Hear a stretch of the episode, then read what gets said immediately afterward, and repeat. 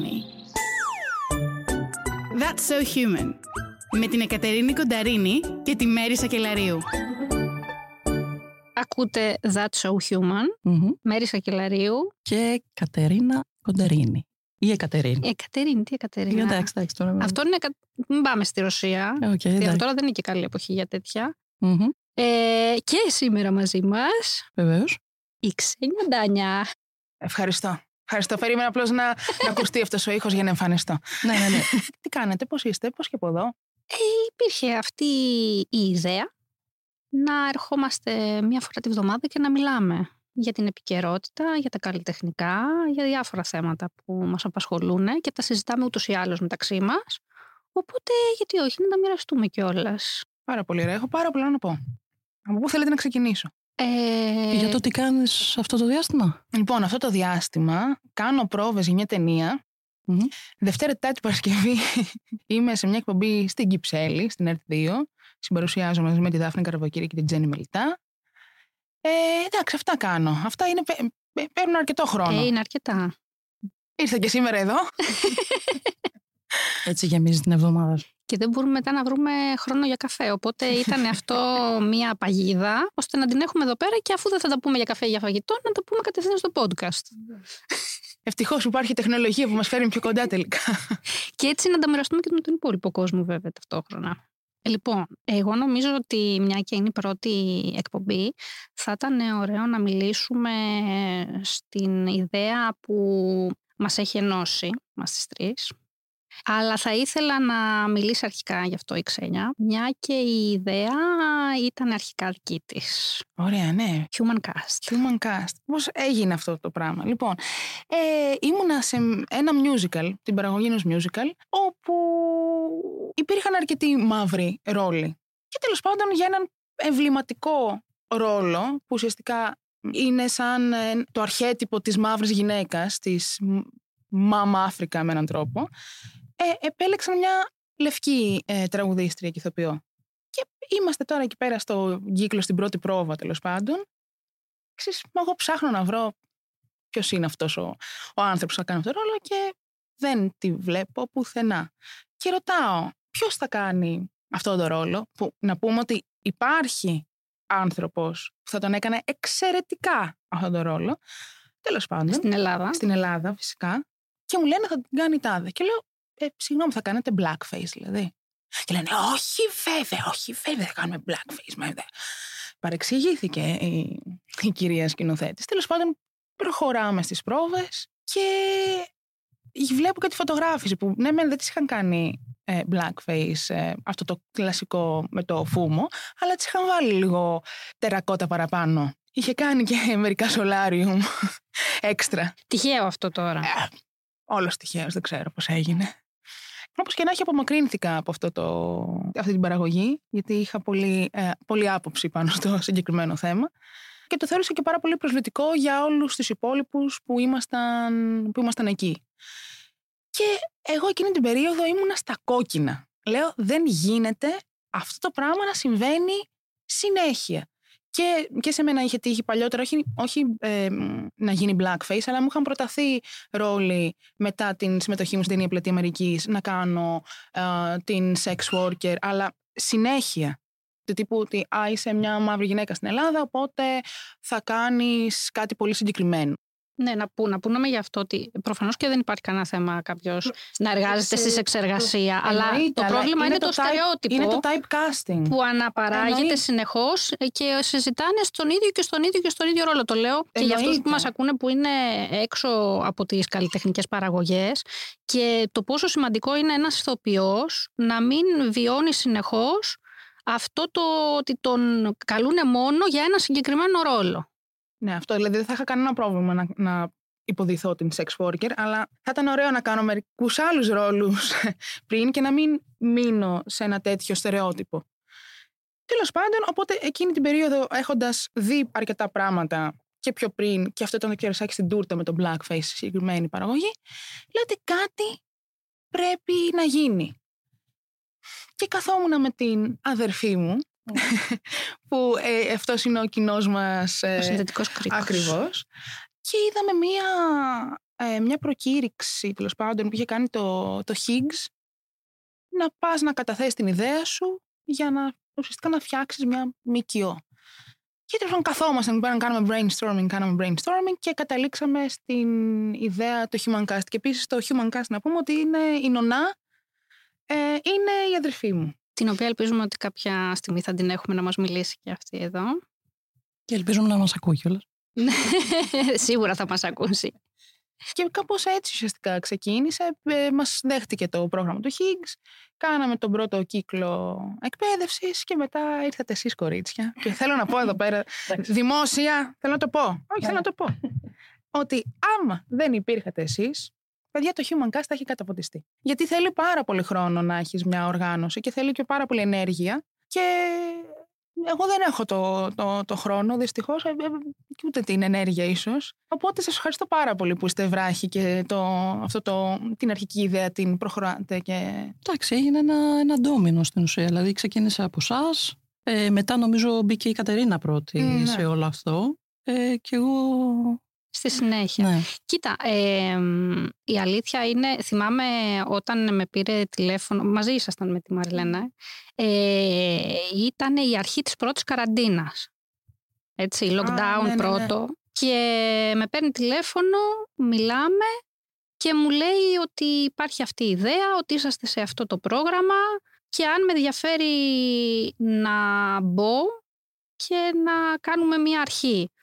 Ε, με τη μία, δηλαδή με το που το άκουσα, λέω αυτό είναι. Άρχισε βέβαια από το κομμάτι με το blackface και τα λοιπά, αλλά να πούμε ότι το human cast ε, μέσα και από τη διαδικασία που περάσαμε στο να κάνουμε όλη την οργάνωση και να το δημιουργήσουμε τελικά, γιατί μας πήρε δύο χρόνια ουσιαστικά όλη αυτή η διαδικασία, είναι η συμπεριληπτικότητα ε, αφορά και άτομα που είναι διαφορετικής φιλετικής καταγωγής και ανάπηρα άτομα και άτομα γενικότερα με ποικιλομορφία, μεγαλύτερης ηλικίας, Άτομα Διαφορετικό δηλώσει σωματότυπο. κοινότητας. Ναι, όλα αυτά. ταυτότητα ή έκφραση φύλου.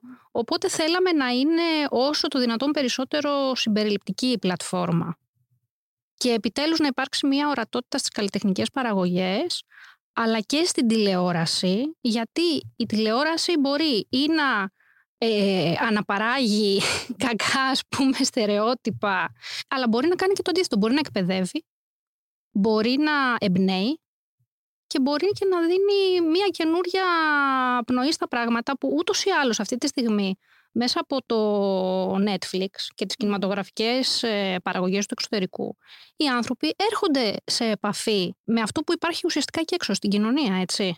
Γιατί όλοι αυτοί οι άνθρωποι είναι άνθρωποι που είναι στην κοινωνία, που είναι φίλοι μας, συνεργάτες μας, συγγενείς μας και δεν μπορούμε να τους αποκλείουμε από τις καλλιτεχνικές παραγωγές επειδή υπάρχει ο φόβος ουσιαστικά. Και αν θέλεις αυτό ιδιαίτερα με τα ανάπηρα άτομα και με το κομμάτι της έκφρασης ή της ταυτότητας φύλου, μέχρι και φέτος βλέπω μία διαφορά, ήταν μηδενική η παρουσία τους στις καλλιτεχνικές παραγωγές στην τηλεόραση. Και άμα δεν ήταν μηδενική, αυτοί οι ρόλοι αποτυπώνονταν με αναπαράγονται στερεότυπα Ναι, και καρικατούρες αυτών των ανθρώπων. ναι. Έτσι. Να πούμε ότι έχεις κάνει και μια έρευνα για το 2018-2019 που αποτυπώνει αυτό ακριβώς, δηλαδή το πόσα άτομα στις καλλιτεχνικές παραγωγές στην τηλεόραση υπήρχαν.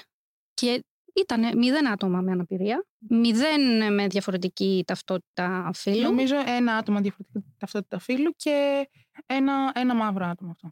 Ναι. Που και πάλι ήταν ε, στερεοτυπικός ρόλος.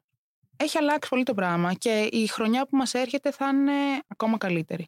Μόνο και μόνο αυτό εμένα με κάνει πάρα πολύ χαρούμενο. Δηλαδή, ελπίζω κάποτε να μην χρειάζεται να τα συζητάμε όλα αυτά και να είναι τόσο δεδομένα. Κοίτα, α, το λένε κιόλας ότι κάθε οργάνωση της κοινωνίας των πολιτών, ο σκοπός της είναι να μην χρειάζεται από ένα σημείο και μετά να έχει λόγο ύπαρξης. Δηλαδή, άπαξ και ολοκληρωθεί ο σκοπός και τα πράγματα βλέπεις ότι έχουν ε, αλλάξει, στην πραγματικότητα από ένα σημείο και μετά δεν υπάρχει λόγος ύπαρξης. Αλλά μέχρι να φτάσουμε εκεί όμως, θέλει προσπάθεια. Θέλει προσπάθεια και το σημαντικό είναι η ενίσχυση αυτών των καλλιτεχνών, οι οποίοι μέχρι τώρα έχουν βιώσει τον αποκλεισμό ή την υποεκπροσώπηση τέλος πάντων.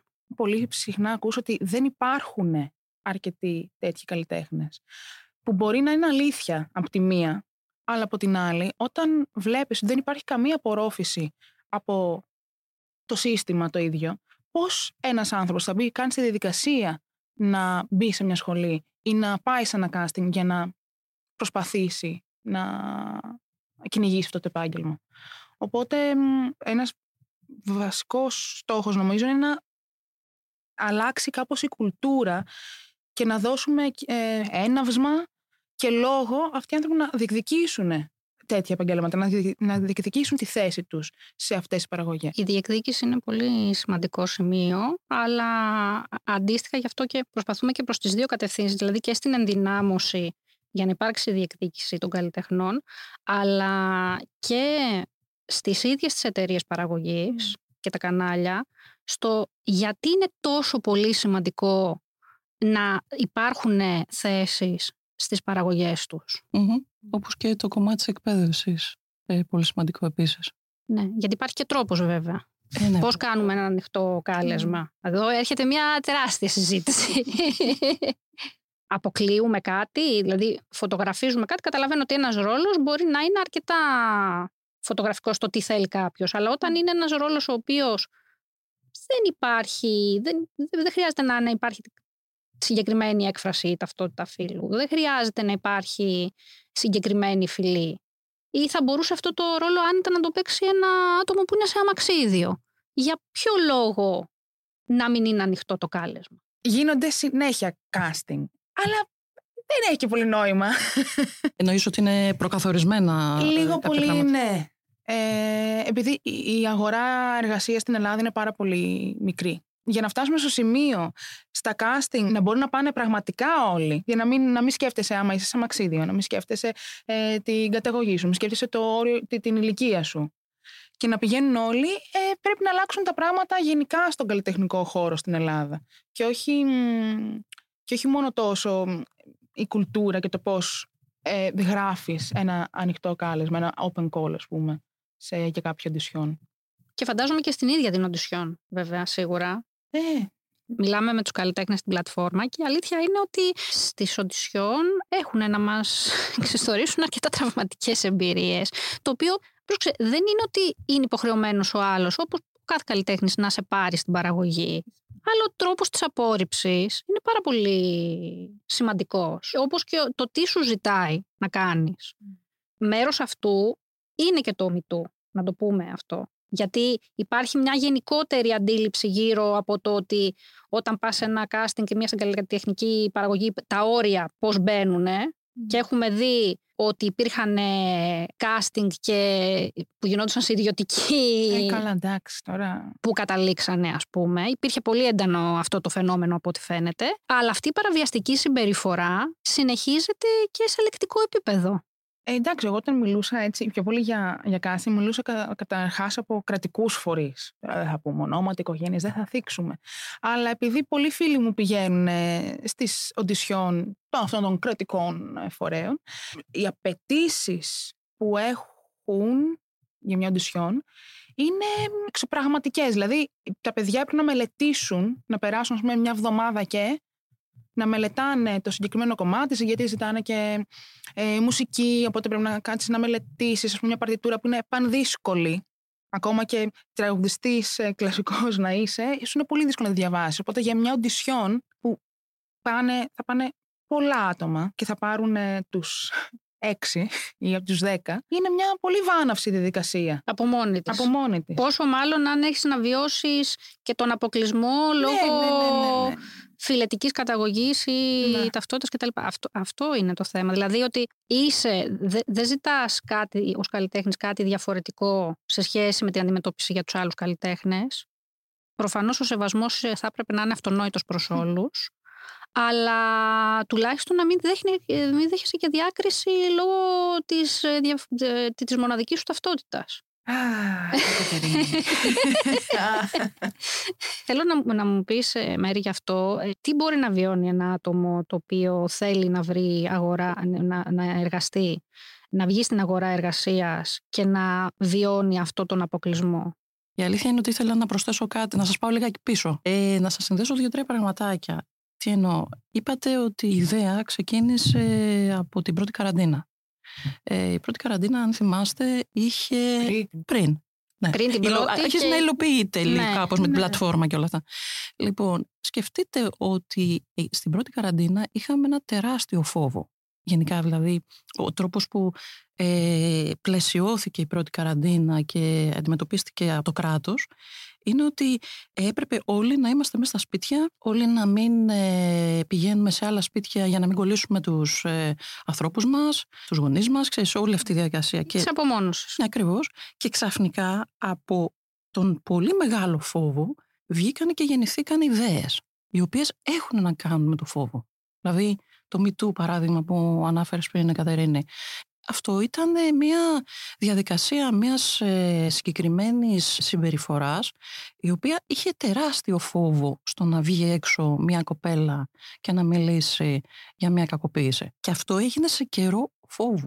Το ότι γεννήθηκε και ε, το human cast και ως ιδέα και ως υλοποίηση και προχώρησε σε όλο αυτό έχει να κάνει πάλι με φόβο το οποίο μπορεί ε, και απόρριψε φυσικά μια και το θέσατε αργότερα έτσι για το πώς το είχαν βιώσει τα άτομα με ανθρώπινη ποικιλομορφία. Ναι, γιατί φτάνει σε ένα σημείο που λες, ξέρεις, μπορείς να το βλέπεις σαν φαινόμενο, να το παρατηρείς, να σε ενοχλεί, να το συζητάς.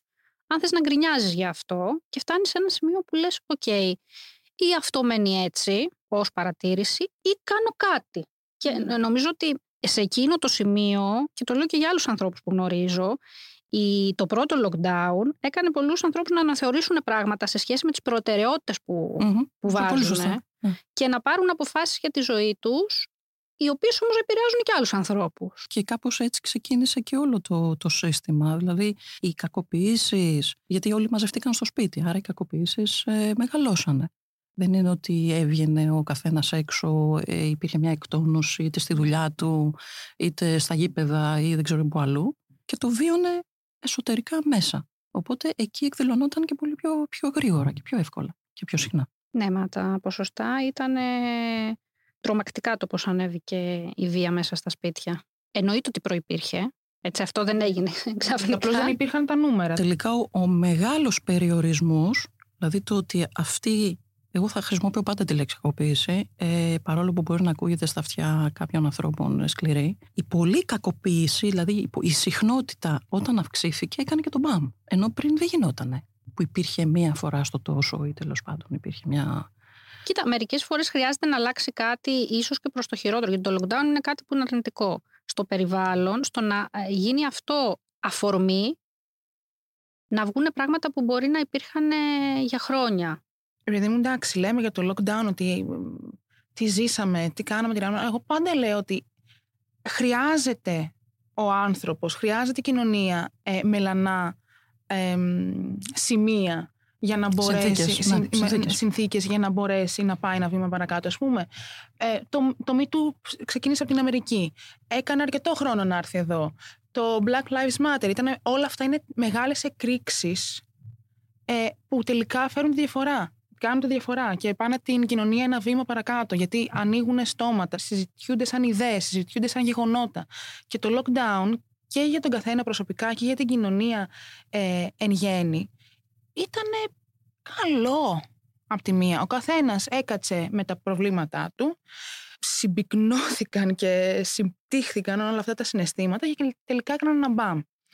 Και τώρα είμαστε σε μία φάση που εντάξει δεν έχουμε lockdown, υπάρχει ακόμα το, όλο αυτό το, το σύννεφο της πανδημίας και θα μου πεις και εσύ ε, Μέρη που είσαι ψυχολόγος εγώ βλέπω ότι οι άνθρωποι πλέον πηγαίνουν ακόμα περισσότερο στον, Στη θεραπεία λες. στη θεραπεία, Ναι. ναι, για να δούνε τι συνέβη εκεί πέρα. Πλέον ε, μιλάμε με νούμερα για τις γυναικοκτονίες, γιατί χρησιμοποιούμε τον όρο πάρα πολύ, που είναι πολύ στενάχωρο να βλέπεις συνέχεια τέτοιες ειδήσεις, αλλά πλέον ξέρουμε ότι υπάρχει. Παλιότερα δεν το Το συζητούσαμε. αναγνωρίσαν σαν φαινο- ως φαινόμενο Αυτό. και δεν υπάρχει αυτό το ότι α, το έγκλημα πάθους. Ναι. Ναι, και αγνο- αναγνωρίστηκε επειδή έγινε και συνεχόμενα, παιδιά. Έτσι. Δηλαδή υπήρχε μια συχνότητα αρκετά έντονη, ώστε να μπουν στη διαδικασία να, Αλλά ξέρεις τι, να δεν, το είμαι, ακούσουν, να το δουν. δεν είμαι σίγουρη άμα ήταν λιγότερο πριν. Λιγότερο δεν ήταν. Ε, ε, πάντα ίσχυε. Απλά βγήκε στον αέρα πιο Μμ. πολύ. Να, να προς τα πούμε έξω. όμως εδώ και αυτό που λέει που νομίζω το έχεις παρατηρήσει λογικά σαν ψυχολόγος. Ε, πηγαίνοντας οι άνθρωποι λόγω του lockdown για θεραπεία αρχίσανε να έρχονται σε επαφή με τον εαυτό τους με πράγματα που τους έχουν συμβεί στο παρελθόν. Και μιλάω και για γυναίκες και για άνδρες, γιατί εννοείται ότι και άνδρες έχουν υποστεί σεξουαλική ε, κακοποίηση ή γενικότερα κακοποίηση και μέσα από την ίδια την οικογένεια, που μπορεί ή να είχαν ξεχάσει ή να μην τον είχαν αναγνωρίσει ως τέτοιο ε, ή να μην θέλανε από ντροπή, το αίσθημα της ντροπής πάλι στην ελληνική κοινωνία πάρα πολύ έντονο, ε, να το διαχειριστούν και πηγαίνοντας με το lockdown σε μια θεραπεία για να βοηθηθούν για αυτό που βιώνουν για τον εγκλισμό, κατάφεραν να διαχειριστούν πράγματα που μπορεί να υπήρχαν από την παιδική τους ηλικία, από προηγούμενα χρόνια και νομίζω είναι άλλος ένας λόγος που αυτά βγήκαν προς τα έξω. Γιατί καταφέραν πρώτα να τα διαχειριστούν τα ίδια τα Μμμ. άτομα. Και αυτό που είπες πολύ σωστό να τα αναγνωρίσουν, γιατί ας πούμε η ψυχολογική βία δεν την αντιλαμβάνεσαι εύκολα, αμέσως. Λες, ε, εντάξει, οπότε μπορεί κάποιος να πρέπει να σε πάρει από το χεράκι και να σου πει αυτό είναι βία. Σίγουρα η σωματική βία είναι κάτι το οποίο είναι πιο εμφανές, ξέρεις, φαίνεται. Παρ' όλα αυτά δεν φτάνει πάντοτε ε, στο νομικό πλαίσιο και να πάρει, Καταγγελία. ξέρεις, ακριβώς. Ε, τώρα, υπάρχει η νοητική βία, υπάρχει η πνευματική βία, υπάρχει η λεκτική βία, δηλαδή πράγματα τα οποία δεν είναι τόσο... Τα προσπερνάμε πολλές φορές. Τα καταπίνουμε και βγαίνουν μια και καλή, μπορεί να βγαίνουν, μάλλον συνήθως βγαίνουν σε ασθένειες. Και για να κάνουμε και τη σύνδεση και με τα καλλιτεχνικά που συζητούσαμε αρχικά, πόσο λοιπόν σε αυτά τα θέματα είναι α, ε, ακόμα πιο δύσκολο όταν ανήκει σε ευάλωτη κοινωνική ομάδα. Γιατί οι κακοποιητές επιλέγουν συνήθως άτομα που βρίσκονται σε ευάλωτες κοινωνικές ομάδες. Γιατί ξέρουν ότι μπορεί να έχουν ε, μεγαλύτερο φόβο αντίδρασης, είναι πιο δύσκολο να πάνε στην αστυνομία, ε, μπορεί να φοβούνται το κλασικό για την απέλαση, έτσι. Ή όταν μιλάμε, και το είδαμε και στην ε, υπόθεση Λιγνάδη, έτσι. Δηλαδή μπορεί κάποιος να εμπλέκεται με ουσίες ή οτιδήποτε, το οποίο, οκ, μπορεί να συμβαίνει και ο άλλος αυτό να το χρησιμοποιεί, ώστε σου λέει αν εσύ έχεις κάποιο φάκελο στην αστυνομία, εσένα θα κακοποιήσω, διότι εσύ θα φοβάσαι να πας να πεις και ποιον θα πιστέψουν. Νομίζω ήταν και μέσα, υπάρχει στη δικογραφία. Ποιον θα πιστέψουμε, εσένα που έχεις φάκελο στην αστυνομία ή εμένα που είμαι ο τάδε; Όπως και η ηλικία. Έτσι, όταν ε, είσαι ένα άτομο είναι σε μικρή ηλικία ή έχει φύγει από την επαρχία και έρχεται στην Αθήνα που δεν έχει κάποιον ε, άνθρωπο για ασφάλεια, είναι από τα πιο ε, ευάλωτα ε, άτομα τα οποία μπορεί ας πούμε κάποιος να παρασύρει. Άτομα που έχουν φύγει από το σπίτι λόγω της Και της ταυτότητας σταθμά ακριβώς και αυτό ε, ή γίνεται. της σεξουαλικότητας που δεν έχουν την υποστήριξη από την οικογένεια. Ο άλλος έρχεται ως σωτήρας. Ότι εγώ θα σε βοηθήσω, θα σε κάνω και τελικά είναι ένας κακοποιητής. Είναι η χαμηλή αυτοεκτίμηση, είναι κάτι το οποίο το, το μυρίζονται. Ναι, βέβαια. Η οποία αρχίζει μέσα από την οικογένεια. Έτσι, η οικογένεια έχει φροντίσει γι' αυτό. για την αυτοπεποίθηση και Εντάξει, την εγώ θα σου έλεγα το αυτοεκτίμηση. σύστημα, γιατί το οποίο περιλαμβάνει και την οικογένεια, περιλαμβάνει και το περιβάλλον και την ε, κοινωνία την οποία, γιατί η υπαρχία έχει μια άλλη μορφή, άλλη- μια άλλη συνθήκη. Και βέβαια το τι θα πει ο κόσμος, πολύ σημαντικό αυτό. Που αυτό δεν ε, περιορίζεται. Αυτό στην δεν επαρχία. περιορίζεται, υπάρχει Ναι, και στη- ναι, στην υπάρχει παντού. πρωτεύουσα, Όχι, αλλά- αυτό είναι ε, επίσης δικό μας ελληνικό. Τι θα πει ο κόσμος. Α, και το να μην μπλέξεις επίσης αυτό, να το πούμε. ναι, ναι, ναι, λες και το λες και Γιατί είναι... πας να ανακατευτείς, τι δουλειά έχεις εσύ; Α θα φύγει, παιδί μου, μην κοιτάς. Φύγει από εκεί. Φύγει. Και ζακέτα να πάρει, μην το ξεχάσει. Σημαντικό. το τρίπτυχο. Τι θα πει ο κόσμος. Μην μπλέξεις. Μην μπλέξεις, ζακέτα να πάρεις. Πάρα πολύ ωραία. Λοιπόν, ε, να, επειδή το απλώσαμε λίγο, Ε, ναι. ε, ε, τι θα λέγατε να αναφέρουμε τι είναι ακριβώς το Human Cast, λιγάκι έτσι πιο, πιο επίσημα και πιο Μάλιστα. για να καταλάβει και ο κόσμος που μας ακούει. Βεβαίως. Ε, θέλετε να κάνω εγώ το, το, το τέτοιο; Ε, Ναι, τώρα ναι, μια και είσαι μπορεί- καλεσμένη. Να, να, να μην ξεχάσουμε Θέλετε να βάλω την τίποτα. επίσημη φωνή μου; Ωραία. Ναι, γιατί όχι. Το Human Cast είναι ο μοναδικό. Ε, δεν πειράζει, δεν πειράζει. Εντάξει, λοιπόν, το Human Cast, παιδιά, είναι ο μοναδικός οργανισμός στην Ελλάδα που προάγει την αξιοπρεπή προβολή, την ορατότητα και συμπεριληπτικότητα ανθρώπων και καλλιτεχνών φυσικά ε, διαφορετικής φυλετικής και εθνικής καταγωγής, άτομα που ανήκουν στη ΛΟΑΤ και κοινότητα, άτομα με αναπηρία, ε, ανθρώπων μεγαλύτερης ηλικίας, σωματικής ποικιλομορφίας, στα μέσα μαζικής ενημέρωσης και σε ψυχαγωγικές slash ε, καλλιτεχνικές παραγωγές στην Ελλάδα, με στόχο τη γενικότερη εξάλληψη στερεοτύπων και διακρίσεων εις βάρος αυτών των κοινωνικών ομάδων. Αφού δεν είπες και τις τελείες, είμαστε. Ε, έτσι πρέπει να το λέμε, για να, γιατί άμα τώρα τι είναι το human cast, είναι μια, είναι μια ιδέα. Είναι, εντάξει. Ε, αυτό Εντάξει, όμως πάνω έχει, έχει, κάτω. ένα, έχει ένα πολύ, Είναι πολύ ε, σημαντικό όραμα. Και είναι και πολύ συγκεκριμένο το, το όραμα που έχει το Human Cast και, και για ένα πολύ συγκεκριμένο πεδίο επίσης. Γιατί όλοι θέλουμε για την κοινωνία μας γενικότερα συμπερίληψη, αλλά μιλώντας ε, για συμπερίληψη στην τέχνη, που η τέχνη ουσιαστικά αποτυπώνει την κοινωνία, είναι κάτι πολύ συγκεκριμένο και Οπότε το κοινό σημείο τα άτομα της πλατφόρμας είναι ότι είναι καλλιτέχνες. Είναι Σωστά, καλλιτέχνε. έτσι, ωραία. Εμείς να πούμε ότι ναι, η πλατφόρμα είναι... ε, Κάθε καλλιτέχνης έχει το προ- δικό του προσωπικό προφίλ. Μπορεί μια εταιρεία παραγωγής, κάποιο κανάλι που θέλει να έχει στο δυναμικό του ένα άτομο, μπορεί να μπει στην πλατφόρμα να δει βίντεο gallery, φωτογραφίες, βιογραφικό. Μπορεί και ήδη οι καλλιτέχνες, ξέροντας ότι έχουν ε, κάποιο casting, να στείλουν το βιογραφικό τους σαν να έχουν ας πούμε, ένα προσωπικό site μέσα από την πλατφόρμα, να πούμε ότι είναι δωρεάν αυτό προς τους καλλιτέχνες, αυτή η δράση. Ε, και φυσικά ότι όποιος καλλιτέχνης επιθυμεί μπορεί να μας στείλει στο email βιογραφικό φωτογραφίες, link αν έχει από βίντεο, στο humancast.org ε, papakigmail.com και να δούμε, να συζητήσουμε αν και πώς μπορούμε να το συμπεριλάβουμε στην πλατφόρμα. Ήδη μπορώ να πω ότι λειτουργεί η πλατφόρμα. Υπάρχουν, ε, βλέπουμε αλλαγές. Φέτος έχουμε τον ε, πάνω το Ζουρνατζίδη που συμμετάσχει ε, στη Σκοτεινή Θάλασσα που είναι ο πρώτος ε, ηθοποιός με αμαξίδιο ανάπηρος ο οποίος συμμετέχει σε μια τέτοια καλλιτεχνική παραγωγή. Να πω άλλο παράδειγμα, η, η πρώτη τρανς γυναίκα η οποία έδωσε συνέντευξη σε πρωινή εκπομπή, η Κάθριν Ρέιλι, ε, μέχρι τώρα βλέπαμε τρανς άτομα ή αργά το βράδυ με τα Στη βραδινή μεσονύχτια ζώνη, ναι. στη βραδινή ζώνη γιατί υπήρχε μια αντίληψη ότι να μην δούνε ε, τα παιδιά λες και είναι κάτι το Απομακρύνεται οποίο τα παιδιά από τις τηλεοράσεις. ναι, το, το οποίο το κρύβουμε ας πούμε και αυτό δείχνει μια ολόκληρη νοοτροπία. Ε, αυτά έχουν αρχίσει να αλλάζουν. Οπότε είμαστε πάρα πολύ χαρούμενες γι' αυτό. Οπότε στην ουσία το Human Cast ασχολείται με την πρόθεση των καλλιτεχνών, με την ενδυνάμωση των καλλιτεχνών και με την εκπαίδευση. Προσπαθούμε να πείσουμε τον κόσμο ότι η ορατότητα και η συμπεριλη- συμπεριληπτικότητα έχει κέρδος για αυτούς και έχει κέρδος για την κοινωνία συνολικά. Αυτό. Πολύ σωστά. Γιατί χωρίς το φοβόμαστε αυτό που δεν βλέπουμε. Αυτό είναι στην ψυχολογία πολύ Και σημαντικό. τυχαία δεν είμαστε επίσης. Μα νομίζω ότι αυτός δεν είναι ο τελικός στόχος. Δηλαδή ότι βλέπουμε εμείς ε, όπως κυκλοφορούμε μέσα στην Αθήνα ε, να υπάρχει κάτι αντίστοιχο όταν ανοίγουμε τα κανάλια. Ναι, να μην είναι αυτό το ότι προσπαθούμε κάτι να κρύψουμε για κάποιο λόγο. Έχουμε μείνει στις σειρές τύπου η οικογένεια, η πλούσια με την οικογένεια τη φτωχή και το Ναι. δράμα και το όλο αυτό. Και δεν έχει καμία σχέση, ας πούμε.